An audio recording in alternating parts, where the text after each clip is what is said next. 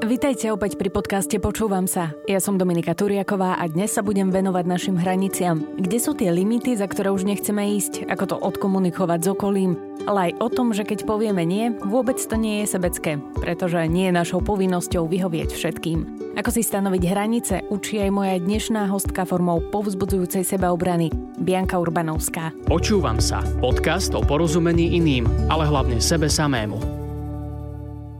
Ja by som sa na úvod chcela spýtať, že ako si sa ty dostala k seba obrane? Keď som žila na Kostarike, tak každé ráno som v podstate musela chodiť na, na zastávku autobusu, ktorý nás bral do školy a stále na mňa proste niekto trúbil. Ono to naozaj môže znieť, že aha, však hlúpy alebo trápny dôvod, ale prvý deň som si ešte aj ja myslela, že však asi dobre vyzerám, alebo čo, veď nejaký kompliment, niekedy mm-hmm. za, zatrubí jedno auto, dve, 3, 10 každý deň a po týždňoch proste čím ďalej, tým viacej mi to začalo viesť na nervy je tým, že vždy som sa v podstate strhla, mm-hmm. presne keď prichádza auto odzadu. Tom, stávalo sa to tam často? Dosť.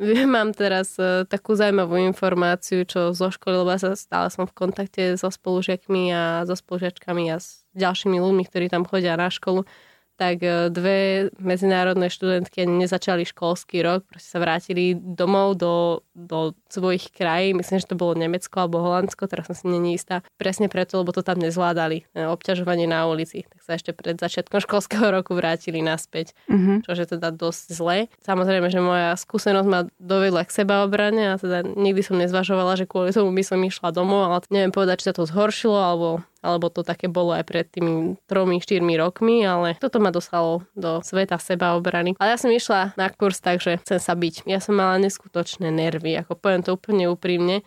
Ja už keď som videla, že sa približuje auto, som... Že nemuselo ani nič spraviť, ale ty už si počula ako truby. Mhm. Áno, presne, že z začiatku naozaj to bolo také, že však nejaký, možno, že sa páčim, potom už ma to začalo iritovať viac a viac a ja som si aj vlasy ostrihala, že úplne nakrátko, ja som prestala sa pekne obliekať mm-hmm. a snažila som sa chodiť bočnými uličkami, tam zasa chlapí z, z lavičiek smukali, pískali, snažili sa so mnou rozprávať. Mm-hmm. Čiže ja som mala v podstate stres úplne za každým, keď som vyšla z domu. Bola jedna taká noc, keď som vlastne išla zo zušky. Pršalo a bola proste tma a zastavilo pri mne auto, že teda nech nastúpim, že ma zavezie domov. A že mm, ani mm-hmm. nie, dovidenia. A on stále išiel pri mne a bol taký doterný a nech si nastúpim, nech si nastúpim. Tak prvé, čo mi napadlo, bolo ísť vlastne do, do reštaurácie, alebo reštaurácie Lomeno Bar, kde sme chodili dosť často ako študenti, tak som tam skončila a potom, keď odišiel, tak som neskôr išla domov, ale boli, niekedy tam boli také zaujímavé momenty, bezpečnostné, že, mm-hmm. že preto som išla na seba obranu.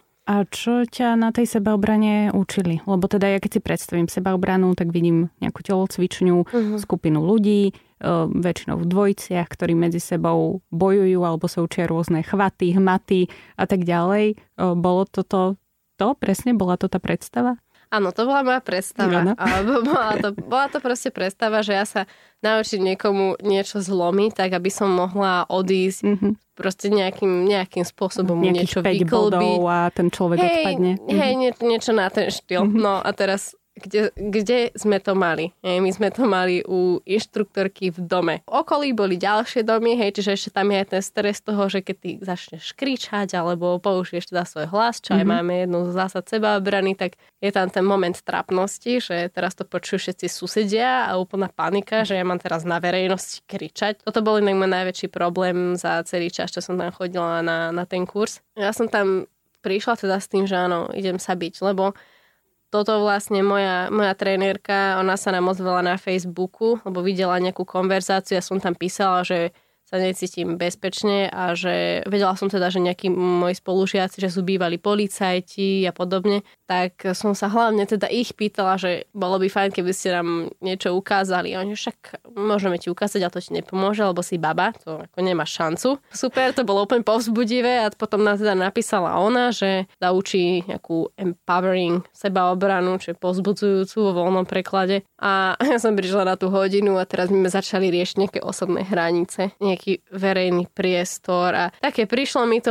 chvíľami také divné, že prečo sa o tomto bavíme, ako mi toto pomôže. V tých situáciách, ktoré som ja považovala, že, že v nich je potrebná sebaobrana. To je taký dôvod, prečo sa ja snažím spraviť taký ako keby rebranding sebaobrane, že zmeniť ponímanie sebaobrany, lebo väčšinou, takisto ako som to robila ja, si všetci predstavíme pod sebaobranou to, že idem sa byť s niekým. Mm-hmm. Alebo takú vyhrotenú situáciu, že asi sa k tomu bude aj schylovať možno. Pritom to je úplne že špička ľadovca. Všetko, čo je pod tým, tak to je komunikácia, nastavenie presne tých osobných hraníc, čo ja som pozerala na trenérku, že či sa zbláznila, hej. To je úplný základ e, sebaobrany, na ktorom treba stavať. A pokiaľ to nemáme nejakým spôsobom osvojené, nechcem povedať, že zvládnuté, lebo to zvládnuto niekedy trvá celý život, mm-hmm. no roky. Že učíme sa to. Hej, dlho. učíme sa aj tú asertivitu a tie osobné hranice spoznávame ich. Tiež som ne, nezažila všetky situácie na svete. Um, takže vždy sa môže objaviť niečo, čo ja ešte nepoznám a bude treba, aby som prišla na to vôbec, kde tú hranicu mám. A ty si tam prišla aj s tým, že tú hranicu si mala niekde inde a tá sebaobrana e, ťa zrazu naučila tomu, že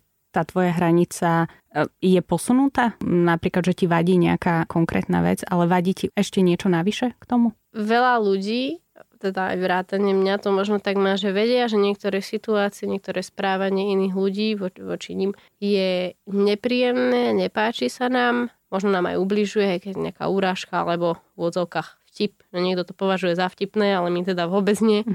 ale neberieme to ako seba obranu, e, keď sa máme vyjadriť a postaviť sa za seba. To, a toto tak bolo aj u mňa, že napríklad tiež som videla, že reakcie koľkokrát, keď som mala ja prehnanú reakciu na, na niečo, čo mi niekto povedal, uh, tak som si uvedomila počas toho, ako som ja chodila na kurzy a že ako komunikovať, ale aj ako príjmať, príjmať hranice iných ľudí, mm-hmm. alebo jednoducho ako komunikovať tak, aby to bolo s čo najväčším rešpektom, ale zároveň sa za seba postaviť. To nehovorím, že mi to vždy vychádza.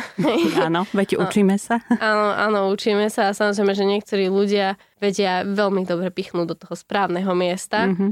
Niekedy je to veľmi ťažké naozaj, že zachovať si nejaký ten zen, ten pokoj a, a odpovedať s čo najväčším kľudom. No ty si hovorila, že sa stále vzdelávaš. Ty si bola nedávno teraz aj v Izraeli, ak sa nemýlim. Mm. Nenapadá mi teraz lepšie slovo ako trendy, ale existujú aj nejaké trendy, čo sa týka sebaobrany? Tento konkrétny model, ktorý ja učím za seba, tak on sa vyvíjal ako, ako program, ktorý má licencovaná jedna organizácia, respektíve škola v, v Izraeli, kde som aj teraz bola, tak uh, sa vyvíjal desiatky rokov a zakladá sa na desiatkách rokov výskumu, o násilí všeobecnom, potom aj sexualizovanom, partnerskom násilí, domácom násilí, rôznych typoch násilia. Mm-hmm.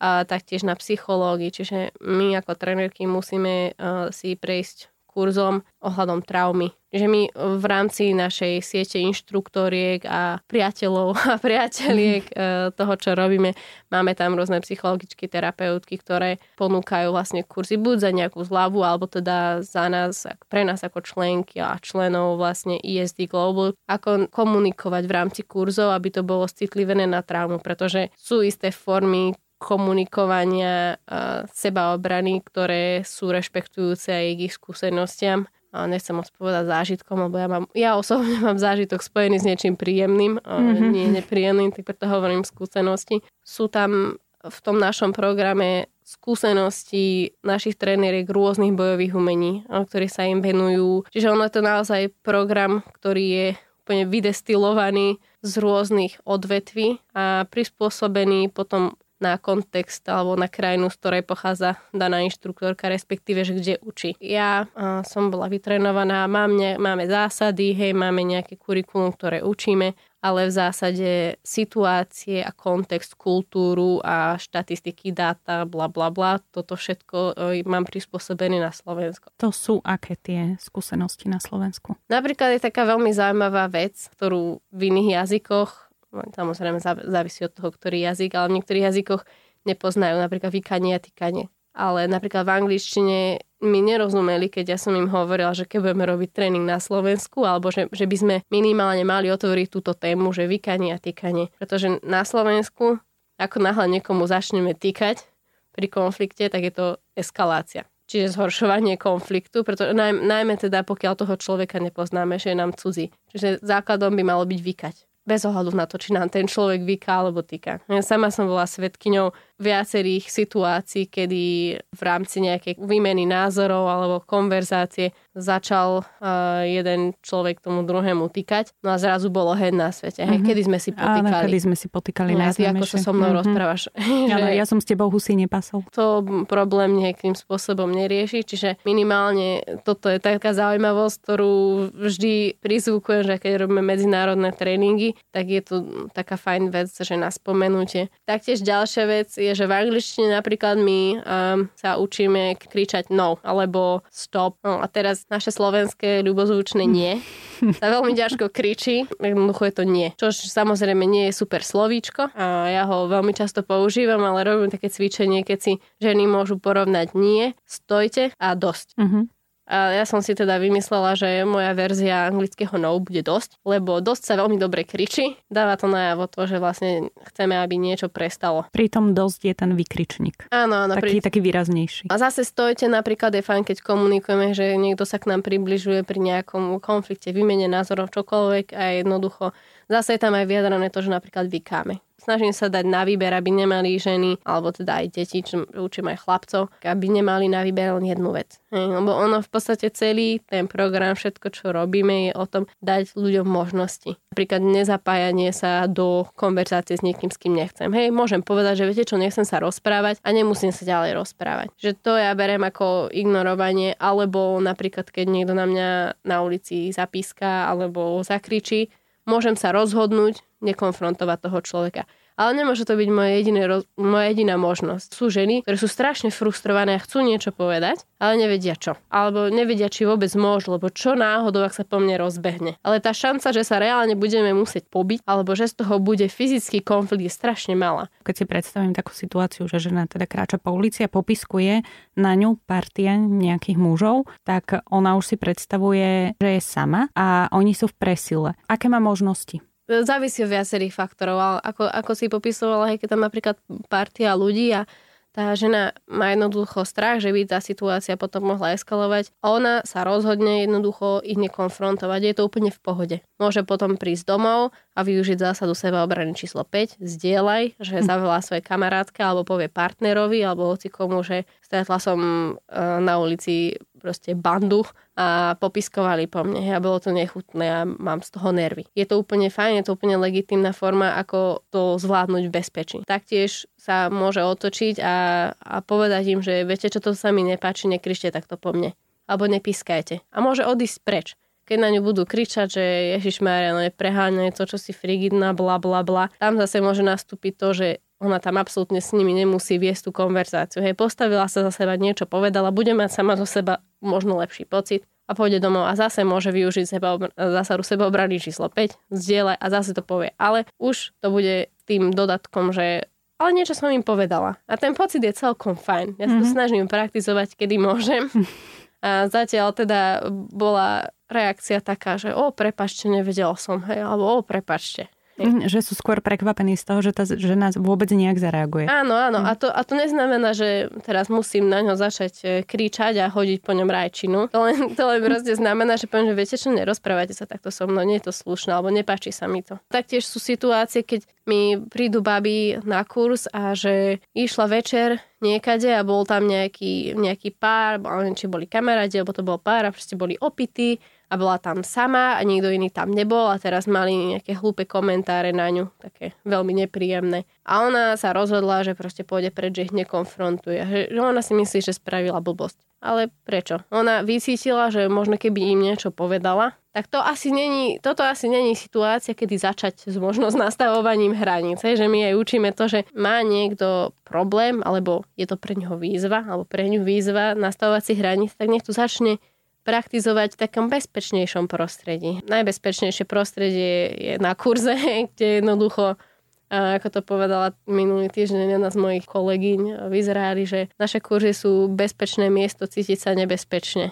Tam sa to strašne páčilo, lebo vlastne tam pri tých aktivitách sa učíme hovoriť nie. Častokrát si prehrávame situácie, ktoré ženy buď zažili, alebo sa boja zažiť, nejak konfrontovať nejakú ukecanú kolegyňu. Alebo nejakého spolužiaka či spolužiačku alebo odmietnúť spraviť ďalšiu domácu úlohu pre niekoho. A tí ľudia majú úplný strach, že čo sa stane teraz, keď ja poviem nie. Sú úplne tak mentálne paralizovaní povedať, že ja toto nechcem počúvať alebo ja tú domácu úlohu robiť nebudem. Strašný strach z toho majú a ono väčšinou stačí ten strach len prekonať tým, že si to vyskúšam raz, dvakrát a ono to funguje. Nie vždy, nie vždy je tá reakcia okolia perfektná, ale veľmi často je. A potom prídu ľudia na hodinu, že ja som to skúsila. Že to... nebolo to až také hrozné. Ono to nebolo hm. hrozné. Za mňa ani celkom neubudlo. Horšie je, keď sa niekto za seba postaví už vo veľmi vyhrotenej situácii, ten druhý človek nemá najlepšiu reakciu, alebo respektíve pokiaľ je to manipulátor alebo manipulátorka, tak eh, to dokáže ublížiť ale naozaj, že snažiť sa tak krok po kroku, pokiaľ si máme naozaj, naozaj problém. Keď prídu ženy na tvoj kurz, uh-huh. tak mhm. väčšinou je to už po nejakej negatívnej skúsenosti, alebo je to ešte v rámci prevencie?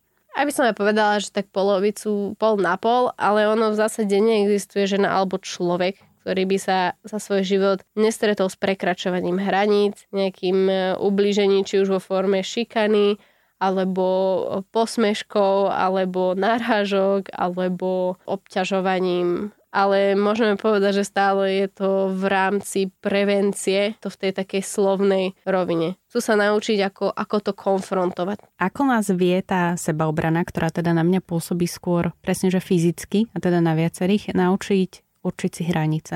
Ja som vždy hovorila, že tri kroky k asertívnej komunikácii, ale poslednou dobou som to zmenila na systém OPPO, lebo si to babi vedia dobre zapamätať. Aha, k tým všetkým a, OTP.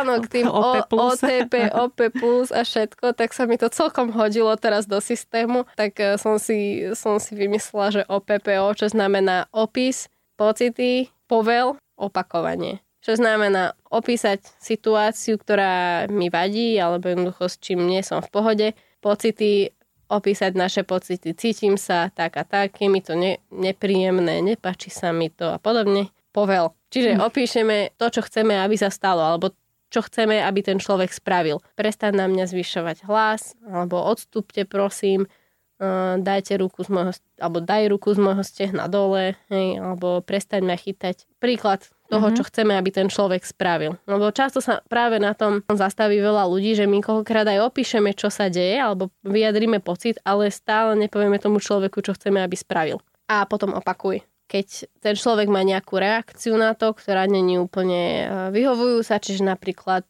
nám začne hovoriť, že sme precitlivé, ale ono to tak nie je a nebuď taká, čo si a zase si tam tú ruku dá. Tieto stratégie používajú práve tí ľudia, aby sme sa potom my cítili zle, mm-hmm. aby sme tie svoje hranice znížili. Zopakovať tú, tú našu hranicu. Povedala som, je mi to nepríjemné, dajte tú ruku preč. Ty si aj na jednej prednáške napríklad hovorila o tom, že keď pred nás ako pred deti e, položili tanier brokolice, tak e, sme automaticky teda začali e, krútiť hlavou a robili sme, že mm, mm, mm, mm.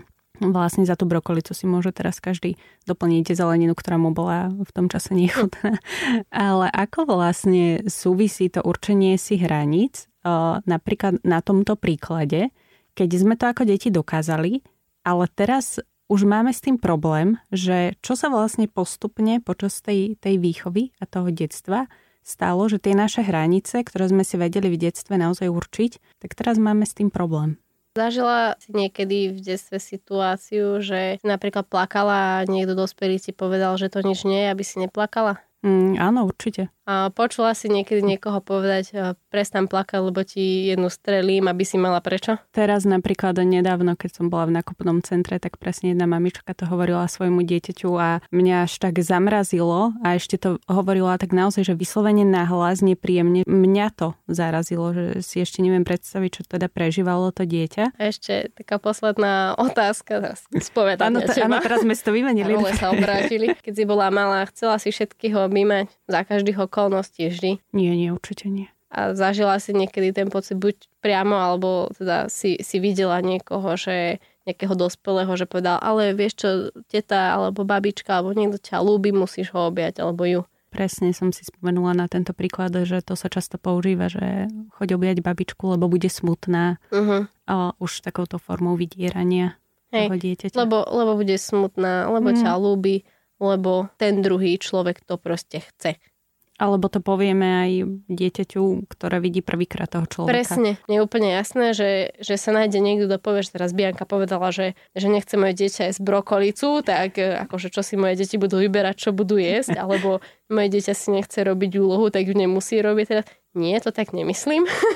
tam, ide, tam ide naozaj o tie medziludské vzťahy. Obímanie, lebo tam ide o telesnú integritu. Nemyslím domáce úlohy, lebo domáce úlohy nech mám na nejakýkoľvek názor. Jednoducho to, je to škola, úplne iná záležitosť. By som možno, že sa dostala opäť k tým možnostiam, ktoré si ty spomínala, že aj tomu dieťaťu ponúknuť možnosti, že nemusí tam byť iba to, že choď objať a ešte teda za tým nejaké lebo teta bude smutná alebo ujo, ale ponúknuť mu možnosť, ktorá by pre to dieťa bola vyhovujúca.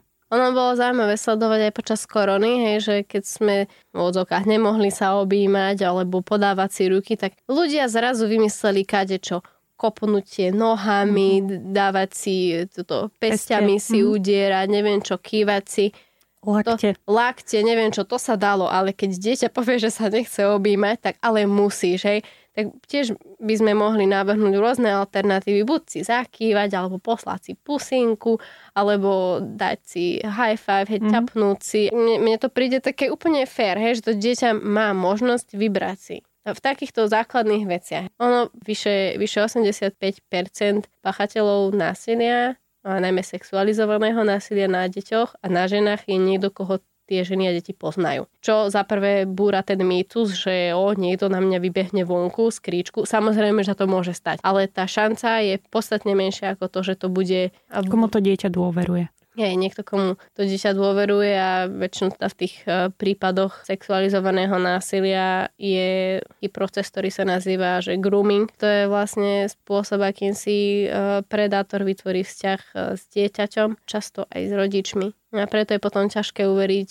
pre rodičov, že toto by ten človek vôbec nemohol spraviť, to dieťa si musí vymýšľať. Mm-hmm. Že ono, predátor častokrát veľmi dobre vie, čo robí. Lebo sú samozrejme aj tí neúplne chytrí. Našťastie tých sa podarí odhaliť skôr. Väčšinou, väčšinou to trvá roky. Taký priemer je 8 až 15 rokov, kým vlastne dieťa e, prehovorí, alebo mm-hmm. vlastne človek prehovorí o nejakom zneužívaní v detstve. Aj si to že neskôr môže uvedomiť, že vtedy to tak nevníma vôbec a že neskôr si uvedomí, že čo sa vlastne stalo a, alebo aj ak, akú má traumu z toho a opäť zase veľmi dlho trvá, kým sa z toho dostane. Ono hľadom e, celkovo aj traumy a sebeobrany panuje neskutočné množstvo mýtov. Napríklad aj toto je jeden z nich, že ľudia vždy vedia, že sa im deje násilie. Koľké deti naozaj nevedia. Dospelý má byť vždy zodpovedný za to, čo robí s dieťaťom. Bodka. Také komentáre typu, že no, tak 12-ročné, 13-ročné vyvinuté dievčata, neviem čo, jak sa snažia zbaliť chlapov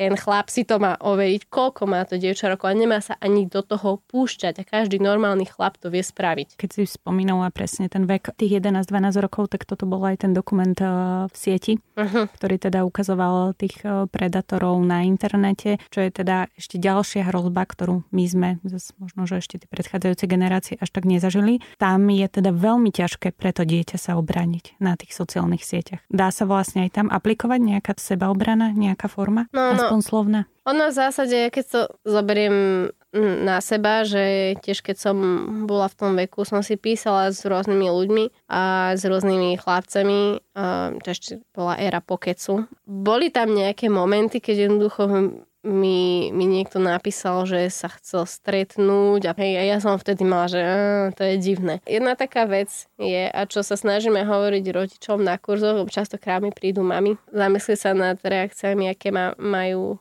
rodičia, ako máme ako rodičia. Lebo keď si teraz predstavíme, že dieťa za nami príde a povie nám, sa nám s niečím takýmto zdôverí, hej, že proste tento človek mi píše divné veci, alebo sa chce stretnúť, alebo som sa s ním stretla. Samozrejme, že deti môže sa stať čokoľvek. No a teraz keď si predstavíme, že za nami takto príde dieťa a prvá reakcia naša, keď bude, no tak v živote nepôjdeš na internet, teraz zakážeme ti všetko nebudeš nikde máš zaracha a, a skončilo všetko. To dieťa nemá taký pocit, že môže za tými rodičmi prísť a pomôžu jej nejako s tým mhm. problémom. Mm-hmm. Skôr to bude, že radšej im to nepoviem, lebo mi zakážu normálny život. Toto sú presne tie body, že rodičia musia byť oporou pre deti a tie deti to musia vedieť. Mať vybudovaný ten bezpečný priestor, aby dieťa mohlo prísť vlastne s čímkoľvek. Napríklad podľa mňa aj ak by tá prvotná reakcia u toho rodiča nebola zase úplne taká tá ideálna, že áno, že ak by prevládol napríklad ten hnev, si myslím, že je dôležité to potom následne aspoň s tým dieťaťom odkomunikovať. A opäť za ním prísť a povedať, že toto nebola úplne adekvátna reakcia,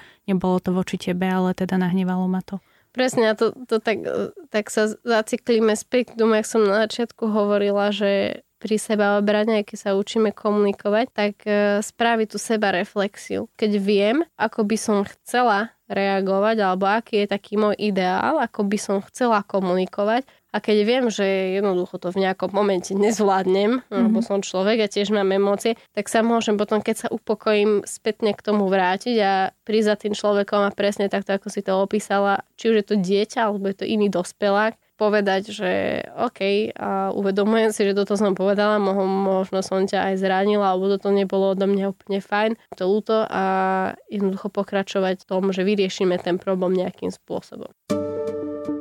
Celkovo aj keď komunikujeme, tak uh, máme často problém povedať nie. Väčšinou teda sa snažíme vyhovieť všetkým ostatným ľuďom. To je tiež, zase sa dostávame k tomu, že v angličtine je ten výraz uh, people pleasing, ale u nás v slovenčine teda som to našla len tak, že ako vyhovieť všetkým naokolo alebo zavďačiť sa. V slovenčine mám, to musíme tak kvetno to opísať, mm-hmm. aby to vôbec dávalo zmysel. Čiže áno, people pleaser je niekto, kto vlastne sa snaží za každú cenu všetkým ulahodiť. Niektorí si to milia s takým tým riteľezectvom, hej, keď to tak poviem, Aha. že snažím sa byť za dobre s každým, aby som z toho mohla vyťažiť. Hej, mm-hmm. ale mhm. toto není people pleasing people pleasing si neviem nastaviť hranice, bojím sa nastaviť hranice, aby bol pokoj. Jednoducho, mm-hmm. aby, so, aby ma mal každý rád, aby mi nikto neublížil, aby som nebola za zlú, aby jednoducho ma mali všetci radi. A keď ma budú mať radi, budem v bezpečí. Ale toto je napríklad vec, ktorou často pracujeme náhodne, že sú ľudia, ktorí sa, a bolo ich strašne veľa, ktorí sa mi ospravedlňovali úplne za všetko. Či prišli na hodinu skoro, či prišli na hodinu neskôr, či niečo povedali, či niekoho prerušili, či povedali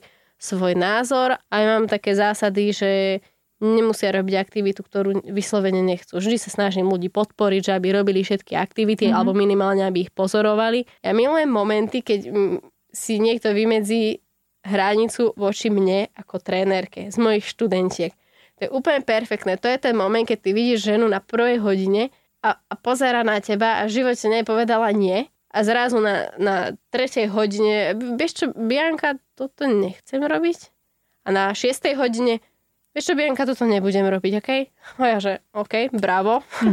že proste to, toto je to, čo chceš dosiahnuť, lebo mm-hmm. toto presne ten, ten people pleasing, že vidíš na tých ľuďoch, že oni nechcú, aby som sa ja nahnevala. Mm-hmm. A úplne, že no a čo, aké, aké to bude? A zrazu tá moja reakcia je, že OK, oni Čiže po... oni si to tam ako keby vedia natrénovať u teba. No jasne. Že, že toto povedať, že nie a potom zistia, že tá reakcia ona nemusí byť taká strašná, že tam nemusí prísť hrozný hnev a, alebo nútenie toho človeka, že to, ale tak ty to budeš robiť. Zase sa dostávame k tomu mať na výber. Presne. Máme rôzne aktivity, niektoré sú viacej emočné, niektoré sú viacej fyzické, niektoré sú viacej na rozprávanie. Čiže každá hodina má mix aktivít. Snažím sa to striedať čo najviac, aby, aby sme sa na hodinách nenudili. Je napríklad taká, taká aktivita, pri ktoré sa vždy, vždy zabavím, o za každým, s každou skupinou dopadne úplne inak. Tá aktivita, že sú vlastne baby v kruhu a jedna je vnútri a potrebuje sa dostať von. Tak jednoducho sa to snaží nejakým tým čo najasertívnejším spôsobom povedať dotyčnej hoci ktorej, ktorá je v tom kruhu, aby ju pustila von. A som mala raz spätnú väzbu od e, jednej študentky, lebo som to robila tuším na druhej a potom na piatej hodine znovu to isté cvičenie, že či v tom bude rozdiel. Ona bola taká zlatá, že ona, ona by chcela byť tá, ktorá musí hovoriť nie. Mm-hmm. Že nie, nepustím ťa, aby si, to, aby si to nacvičila. Že ona nemá moc kde, alebo v, reálne v živote, že až tak často nehovorí nie. Presne to je to, že ja chcem, aby tie kurzy boli úplne bezpečným miestom na to, aby sme si vyskú, aby si ľudia vyskúšali tie najmenej komfortné, najmenej príjemné situácie, s ktorými sa buď stretli, alebo si myslia, že by sa stretli, aby si ich tam nacvičili, aby tam prelomili ten strach toho, že poviem nie a čo sa stane. Ako zistíme, že tie naše hranice sa posunuli? No, alebo ja si to predstavujem teraz ako veľké sebavedomie napríklad. Každá z nás tie hranice niekde má. Hej, že... A každý ich môže mať aj inde. Áno, áno, samozrejme, to je, to je taká vec, na, ktoré vždy, na ktorú vždy prídeme na, na kurze pri, pri istej aktivite alebo pri viacerých aktivitách, že pre niektoré ženy sú niektoré veci úplne normálne a pritom druhé sú, že to, to myslíš úplne vážne, hej. Mm-hmm. Ale ono, ono je to fajn uh, sa, sa presne na toto, na toto pozerať aj počas tých hodín, že prídeme na to, že možno aj čo sme my niekedy niekomu spravili, že pre nás to bolo úplne fajn, a teraz tak uvedomíme, že um, ale vlastne ten druhý človek sa tak vôbec nemusel brať. Ty, ty cítiš, že ti je niečo nepríjemné. Keby som si teraz k tebe blízko sadla a začala ťa hladkať po vlasoch, tak asi by si nebola úplne z toho, na, možno by si pozerala na mňa, že či mi, či mi úplne Trošku šibe. by som bola prekvapená. No. Hey, a že jednoducho vedela by si, že som prešla za tvoje hranice. Tvoje telo ti dáva najavo, že OK, toto, toto je moja hranica, je to divné, prečo je tu? Halo, halo, blik, mm-hmm. blik. Toto je taká oranžová zóna, my to farbičkujeme. Čiže zelená, mm. zelená zóna je, že si úplne v pohode, zrelaxovaná si v komfortnej zóne. Oranžová je presne toto, že halo, halo, mm-hmm. blik, blik, čo sa deje, je to divné, intuícia. A potom je červená, ktorá je taká dosť že ohrozujúca už. Keď sa vrátime k bodu, že mi povieš, že sa ti to nepáči, tak to je vyjadrenie tej hranice. A tam používaš hlas. Odísť je možnosť, ktorá málo komu napadne. Prisadne si za mnou niekto v autobuse alebo na hastávke a ja môžem odísť a veľa ľudí to nespraví, že im to príde blbe. A sa páči na hodinách postupom času, ženy si povedia svoje a potom odídu. Najdôležitejšia je teda určite komunikácia, mať možnosti, určiť si svoje hranice, vedieť, kde začínajú a kde končia. A ešte by si pridala niečo takto na záver? Verte si a keď príde situácia krízová, viete, čo máte robiť. To nie je otázka. To je proste fakt. Vy viete, čo máte robiť. Ako naša intuícia, že ano. to väčšinou vie. Intuícia, intuícia vie. Niekedy to trochu preženie, ale tak mm-hmm. lepšie, keď to preženie, ako keby sme ju úplne ignorovali. Väčšinou ignorovanie intuície nás dostane do veľkého problému. Ďakujem ti veľmi pekne za, za ja rozhovor. Ďakujem. Ja ďakujem. Túto, ale aj všetky ďalšie epizódy podcastu Počúvam sa si môžete vypočuť na podmas.sk alebo v vašich podcastových aplikáciách.